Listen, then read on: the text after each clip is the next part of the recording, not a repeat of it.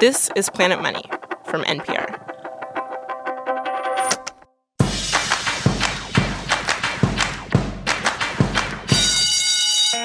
Hey, everybody, this is Planet Money Summer School. Six lessons on investing that you can take with you anywhere, literally in your ears. Today is class number four investing in bonds. And the place to start is with how bonds are different from stocks. So, when you buy a stock, you get part ownership in the company. So, the stock price will swing up or down based on how well the company is doing. But when you buy a bond from a company, you don't get any ownership. What you get is a promise of being paid back your money after a fixed period of time. Plus, you get regular interest payments. In other words, it's like you're giving a loan to the company. So, hypothetically, if I buy a 10 year bond from Microsoft for, let's say, $100, it just means that at the end of 10 years, Microsoft pays me back my $100. And each year between now and then, it also pays me, again, let's say, $5 a year in interest payments. That's it. And you could also invest in government bonds like US Treasuries, and it works pretty much the same. And to cover everything more complicated than that, we have brought in a Planet Money Summer School professor who specializes in bonds. Okay. Uh, my name is Vicki Bogan. I am an associate professor in the S.C. Johnson College of Business at Cornell University. Yeah, and more specifically, Vicki, you have taught a course on all things bond markets, right? Exactly right. So, fixed income securities um, is a class that I taught for about a decade, and it means everything bond markets bond related. So, Vicki, here's where I want to start. When I buy a bond from a company, I am effectively loaning money to that company. But why does the company want to raise money in this way by issuing bonds? Why doesn't the company just sell more of its stock or even just call a bank and get a loan instead? So, borrowing money from the general public may be a cheaper way to get the funds that they need than going to a bank. Um, borrowing money from the general public may be preferred by a company as a way to get funds than actually issuing more stock, right? A company that's a publicly traded company can always get funds too by selling more stock on the open market. But when a company sells stock, what are they doing? They are selling more of the ownership in their company. And so they're, you know, selling more of their company to the public, and they may want to retain um, some of that ownership and upside. And the flip side of that, of course, is that I, as the investor, get a return from those steady, predictable interest payments from the bonds, which, by the way, might be especially nice if the economy turns bad. At least I can rely on those steady returns.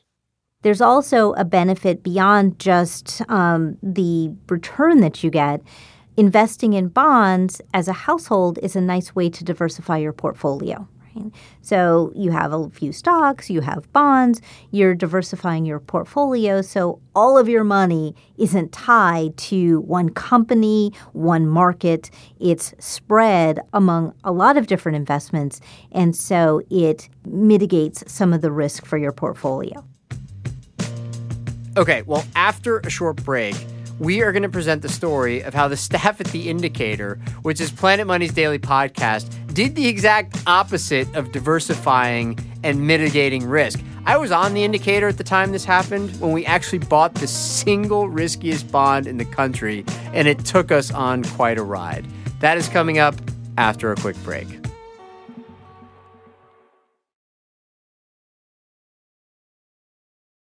Okay, you've mastered the economic basics with Planet Money. Now, how do you put that knowledge to use? NPR's Life Kit has personal finance tips and tricks to help you get right with money. Listen to NPR's Life Kit.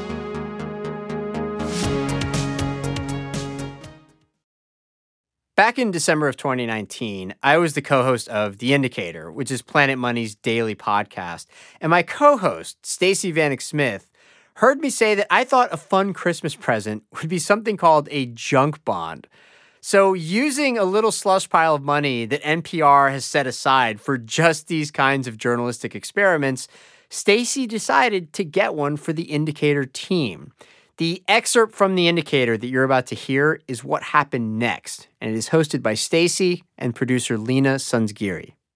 We decided that we were going to make a probably terrible, incredibly risky, but maybe, just maybe, very lucrative investment.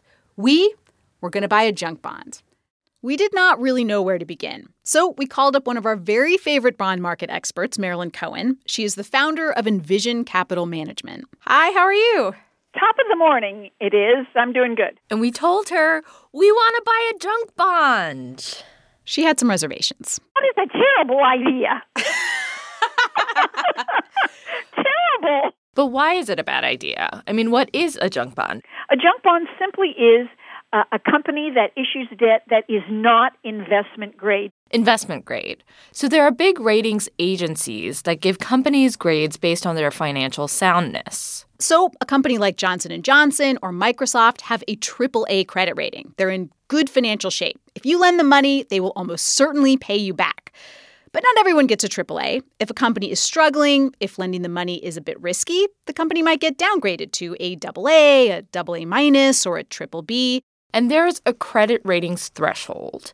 And once you fall below that, your bonds, your debt is classified as junk. Junk.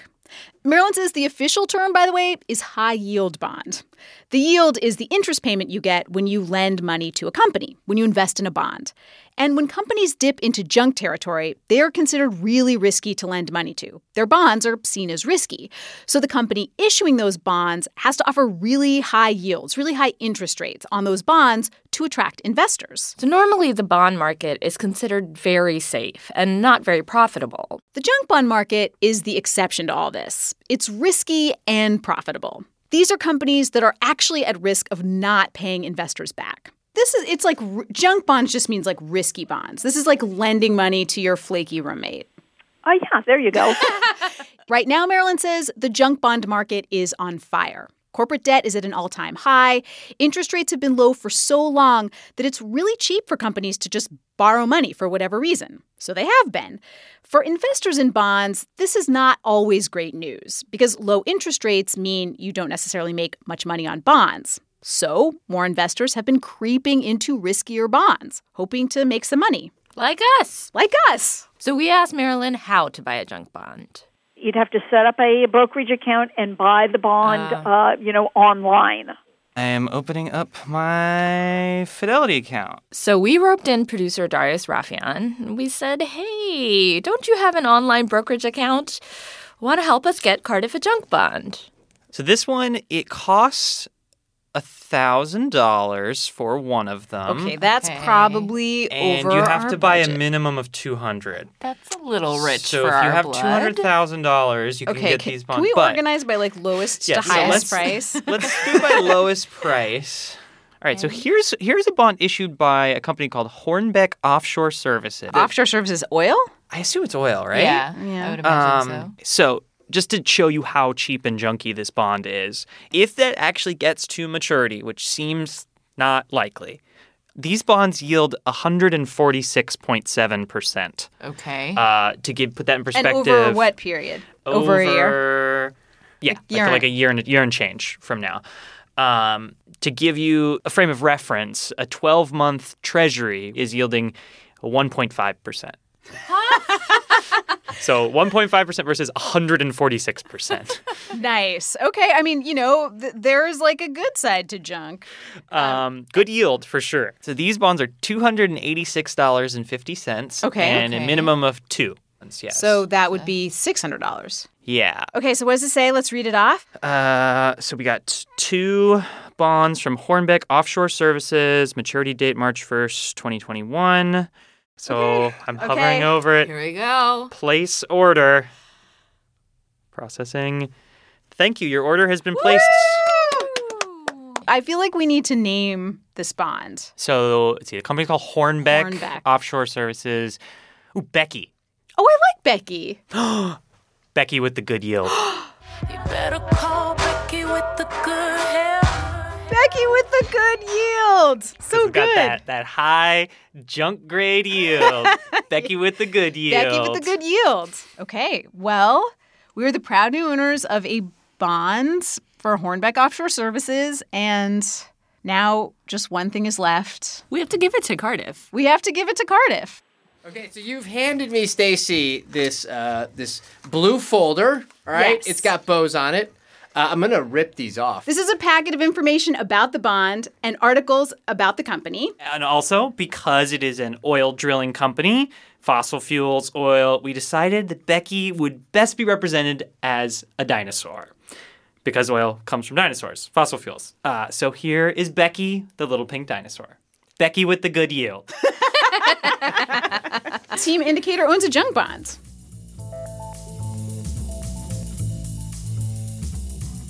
Hey everybody, it's Cardiff here again. That excerpt you just heard was from December 2019. After the break, we'll learn a bit more about Becky and what happened to her.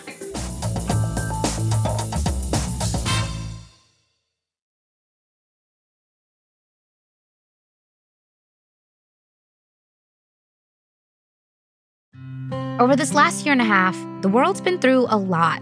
So, on this season of the StoryCorps podcast, we'll hear stories reminding us that even when times are hard, we can still begin again.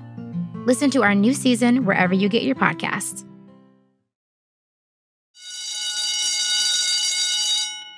Okay, we will soon return to the story of Becky, the riskiest junk bond that we could buy. But first, a quick caveat do not try this at home. We bought a junk bond to help us understand all bonds and because it was fun, not because this is a smart way for people to invest. It really, really ain't.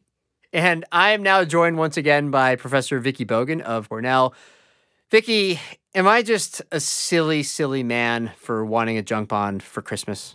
Um, well, I'm just going to take that as a yes. So, Vicki, in the excerpt, we obviously did not buy like the regular bond of a nice, safe company that would very likely pay us back. Instead, we bought a junk bond, which is like the deadbeat roommate of the bond market. But that's also why a junk bond pays a much higher interest rate because it's more risk, more return. And we also heard the interest rate you get on junk bonds compared to the very low interest rate that you would get paid if you bought a treasury. So tell us what we should know about treasuries. so when we think about treasury bonds, that's when the institution that's uh, borrowing money is the U.S. government. Nobody thinks the U.S. government will decide not to pay back their debt. And so generally, U.S. treasuries and U.S. government debt is considered to be risk free. Risk free, or like as close to a guarantee that you are going to get paid back that money. Exactly. So as close to a guarantee as possible. And so generally the interest rate on US Treasuries is the lowest interest rate out there. And then anything more risky than a US Treasury, the issuer is going to have to pay a higher interest rate. Yeah, and because the interest rate on treasuries is always the lowest out there, it's also the interest rate that all the other bonds are based on. Something else we learned in the episode is that for a lot of individual bonds, the minimum price you have to pay is a really high one. And also that bonds in general just kind of seem a bit more complicated than stocks. You know, bonds have maturity dates, they have specific interest rates, you have to know the credit ratings for the bond. And maybe that's why fewer American households own bonds than stocks, way fewer households. Do you think that American households are missing a chance to diversify their investments by not having more bonds? Yeah, actually, I'm a strong proponent of diversification of household portfolios. I think bonds are an important component of a household portfolio, and an easy way to diversify your portfolio is through a bond fund. And so, the same way we talk about investing in the stock market through mutual funds, you can buy a bond fund where you can diversify across a lot of different types of fixed income securities by buying a bond fund. And so that's a way that households can kind of dip their toe in the water and start investing in bonds and get to learn more about bonds. And more safely than taking all their money and just buying one or two bonds, too, right? Exactly. Uh, and definitely uh, more safe than taking all your money and buying a junk bond. fair, fair enough. uh, you just had to get that one thing in there. I'm just Uh, joking. I know, I know. No, we, we appreciate it. Uh, well, our listeners have been patient, and so now we return to the story of Becky. Part two of the Becky story takes place in February 2020, a couple of months after we bought Becky and just before the COVID pandemic swept through the U.S. It was hosted by Stacey Vanek Smith and by me. Just how risky was our investment in Becky? Well, a couple of months after we made this purchase, we called Claire Boston to ask. I was walking down the street and um, you said, Oh, we bought Hornbeck. And I audibly gasped. Claire covers the bond market for Bloomberg. Hornbeck is an extremely risky company. Um, you guys didn't just pick, you know, like a higher quality junk bond. A higher quality Yeah, we know junk how to pick them. I know. Claire says the junk bond market is a pretty big and varied place, and not all junk bonds are created equal. So there are three basic tiers. We mentioned company credit ratings AAA, AA, single A, triple B, etc. These are all desirable ratings for a company. These are so called investment grade ratings. It's a lot like a person's credit rating. If you're below triple B, though, you're now in junk bond territory, like our bond. The first tier is double B. That is what we would call the high quality junk. Um, you know, no one is worried about them not being able to pay back their bonds. For instance, some of Ford Motors bonds are in that category, also JCPenney and Twitter. And a record number of U.S. companies are issuing junk bonds now, Claire says. Companies have started borrowing unprecedented amounts of money and using it to buy up other companies and to expand their operations and do all kinds of things. And why not? The money's cheap. But all that debt will bring your credit rating down. And that's why so many big, stable companies are in the junk category right now. And then, sort of, the biggest part of the junk market is sort of that single B range, so call it the middle. You know, and so that's kind of what people consider to be traditional junk. So, you know, a little riskier. Companies like Bethlehem Steel, Revlon, Uber, a lot of companies that are still considered to be solid companies, just maybe having some cash flow problems. And then the lowest tier is triple C. Um, That's where we bought. yes.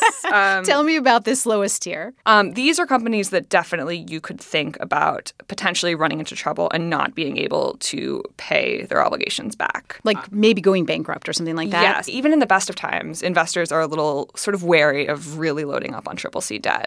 Hornbeck Offshore Services is in that lowest tier. Yep. Of course, That's where we invested.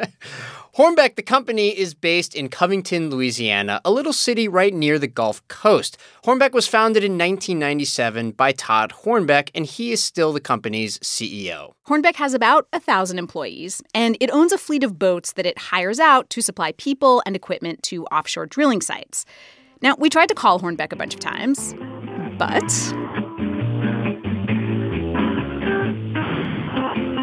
Yeah, that was the closest thing we got to a response.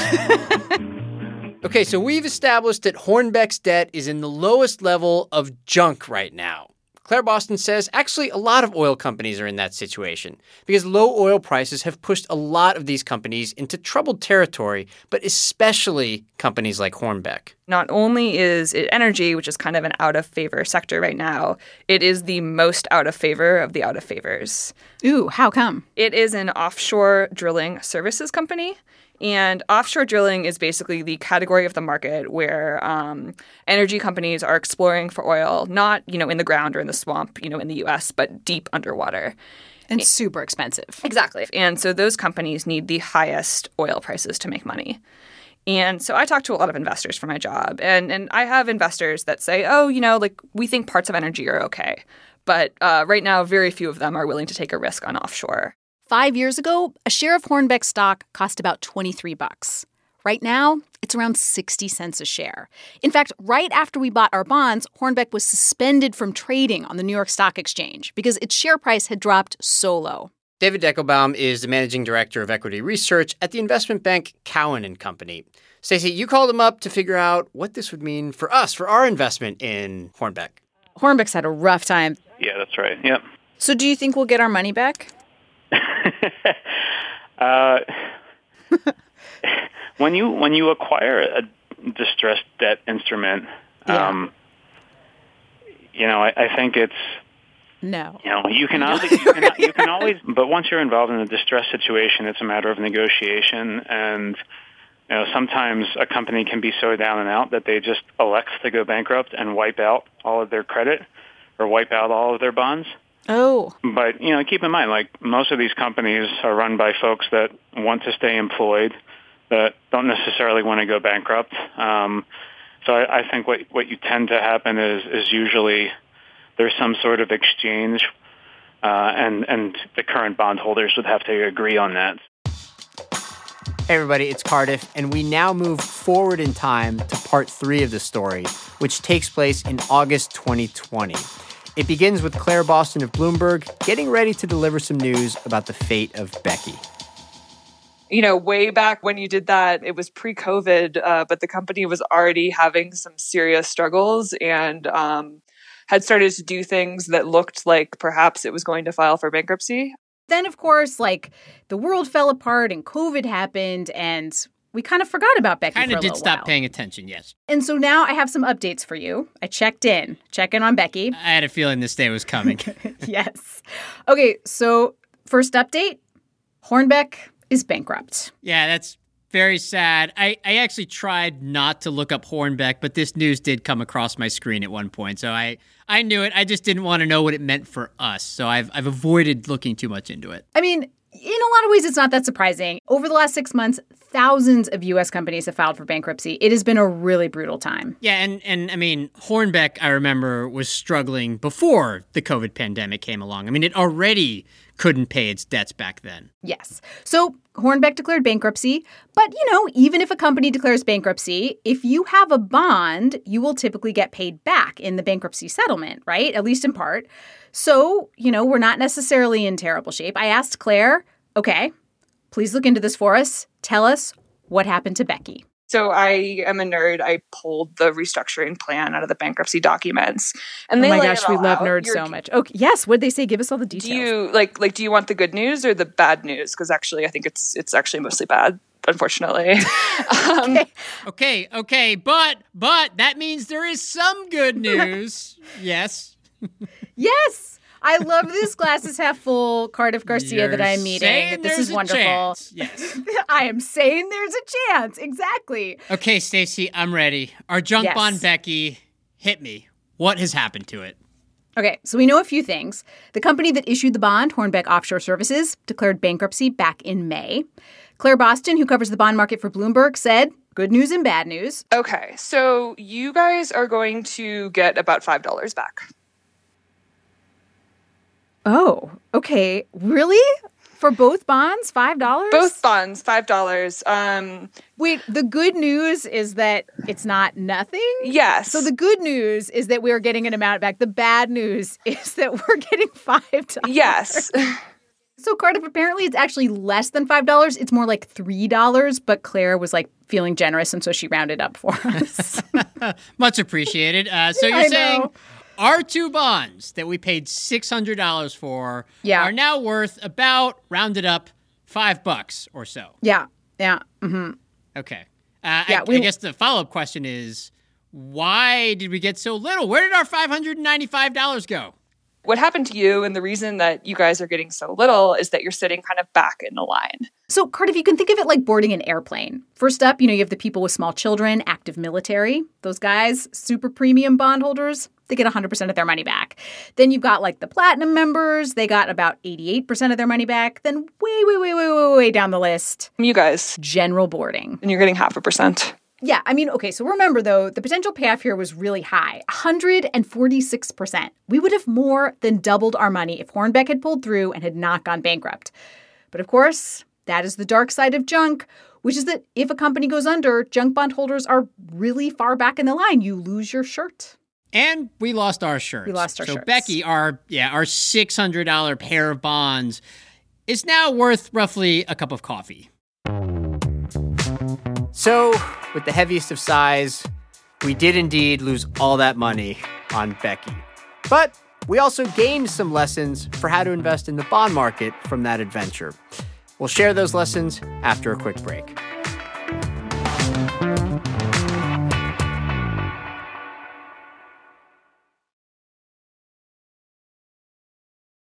Hey everybody, Cardiff here, joined once again by Professor Vicki Bogan of Cornell. Vicki, as you just heard, we lost the vast majority of our money on that junk bond. And it was a good example, I think, of the most obvious kind of risk that comes with investing in bonds, which is just that you won't get paid your money back. That's called default risk. And even though we bought a junk bond, regular investment grade bonds also do have default risk. It's just much, much smaller. You're probably going to get paid back. But there are other kinds of risks that people should know about when investing in bonds, too. So, when we talk about bonds, again, we're talking about investing in a security that promises to pay you a fixed amount of money. Right? That's a fixed amount of money that you're going to get over time if you think about or add inflation to that uh, mix, uh, inflation to that equation, if there's increase in inflation, that fixed money that you're going to be receiving is going to have uh, a lower buying power, lower purchasing power. And so that's the risk of investing in something that's giving you a fixed return over a specific amount of time. And so that's the inflation risk that you're taking on when you purchase fixed income securities. Yeah, and I think it might be worth using the same hypothetical example from the very beginning of the class here. So remember, we have a 10 year bond from Microsoft, and we bought the bond for $100. It pays $5 a year in interest. And then, of course, at the end of 10 years, we are also going to get our original $100 back in a lump sum. Well, all that money we're going to get from Microsoft in the future is fixed, it will not change. But if there is very high inflation in the future, then it means that the same amount of money won't go as far. It won't be able to buy as much stuff. That's what the definition of inflation is. And so, in a way, when you buy a bond, it's like you're making an educated guess that inflation won't do that. Or at least you have to factor in what you expect inflation to be when deciding whether you want to invest in the bond. It's one of the risks that you have to take into account. Yeah, I think I think for any investment that you make, it's important to do your homework. One of the biggest risks when you think about investing in bonds is interest rate risk. And that is the risk that the value of the bond that you're holding goes down when interest rates go up. We should first stop to note something that we have not brought up yet, which is that you can buy and sell bonds after they have originally been issued. So, if, for example, you buy a 10 year bond from a company for $100, as in our hypothetical example, you can sell that bond after two years if you want, but the price of the bond will no longer be $100. And Vicki, this gets to your point about interest rates one of the things that can change the price of the bond is if interest rates throughout the rest of the economy change. Because the interest payments that we get from that bond are fixed, but the rest of the economy is now using new interest rates. I taught fixed income securities for almost 10 years at Cornell. And one of the biggest principles that I tried to reinforce in my class, and so I told my students if you don't remember anything from this class, you need to remember this. And it, it's that the price of a bond changes in the opposite direction to interest rates. So if interest rates go up, bond prices go down. If interest rates go down, bond prices go up.